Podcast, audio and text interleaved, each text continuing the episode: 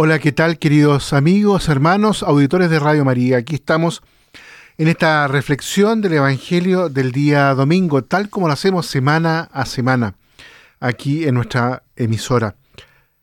Estamos en el tercer domingo del tiempo del Adviento, un tiempo en el cual se nos invita a todos nosotros a poder colocar la mirada en la expectativa de la pronta manifestación del Señor podríamos decir, Adviento es un tiempo privilegiado donde queremos por sobre todo acrecentar la fuerza, el anhelo frente al Señor que siempre se nos manifiesta en la vida, a poder despertar aún más los sentidos, los sentidos interiores, la mirada interior, la escucha interior, para poder percibir dónde está este Jesús que se nos manifiesta.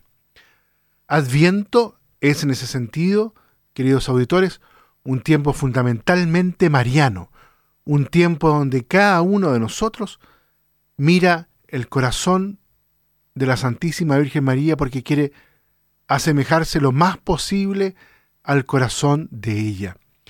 Y lo digo porque en este día nosotros queremos por sobre todo pedir a la Virgen que nos enseñe justamente a nosotros, a cada uno, a poder eh, contemplar a su Hijo Jesús que siempre está pasando, que está viniendo en la vida cotidiana.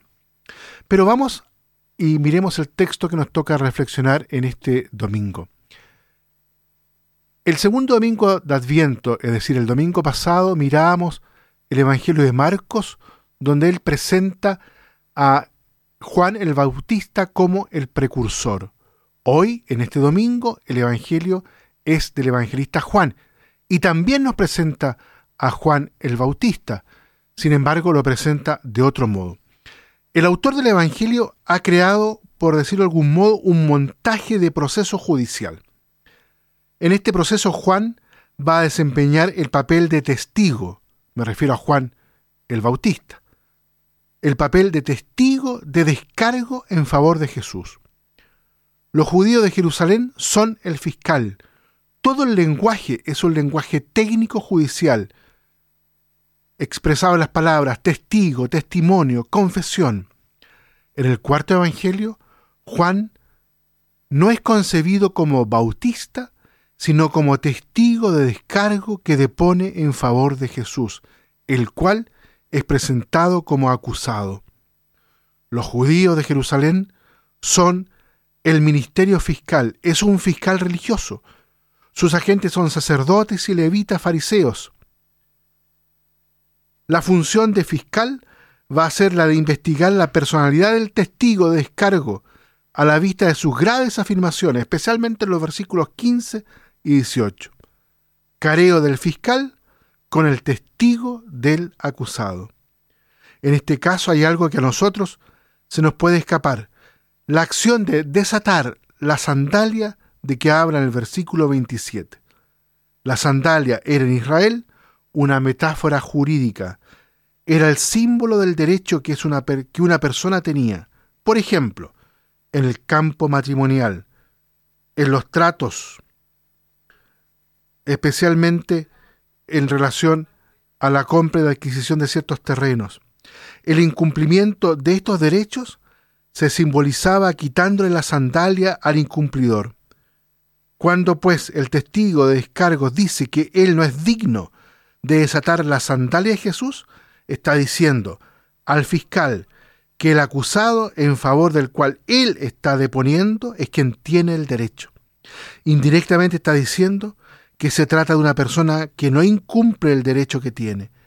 Y en la perspectiva global del cuarto evangelio, está diciendo que es esa persona quien tiene el derecho y no el fiscal, que ahora le investiga a él como testigo. De este modo, el investigado pasa a investigador acusador del fiscal, a quien se le echa en cara el no saber quién es Jesús.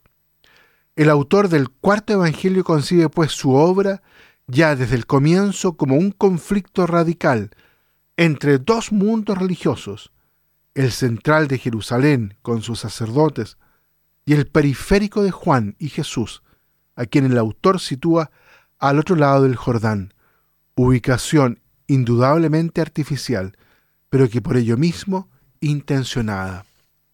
Muy bien, queridos amigos, hermanos, auditores de Radio María, concentrémonos entonces en este domingo en la figura de Juan el Bautista como aquel que viene a dar testimonio. Esa es la invitación nuestra este domingo para cada uno de nosotros como iglesia, a dar testimonio, es decir, a hablar con la propia vida a favor de Jesús, de lo que significa, o mejor dicho, de lo que Jesús ha hecho en la vida de cada uno de nosotros. Dar testimonio significa colocar en acción aquello que el Señor ha realizado por nosotros, en nosotros, y que quiere realizar también a través nuestro en favor de otros. Muy bien, dejamos la reflexión hasta aquí. Que Dios los bendiga a todos y a cada uno.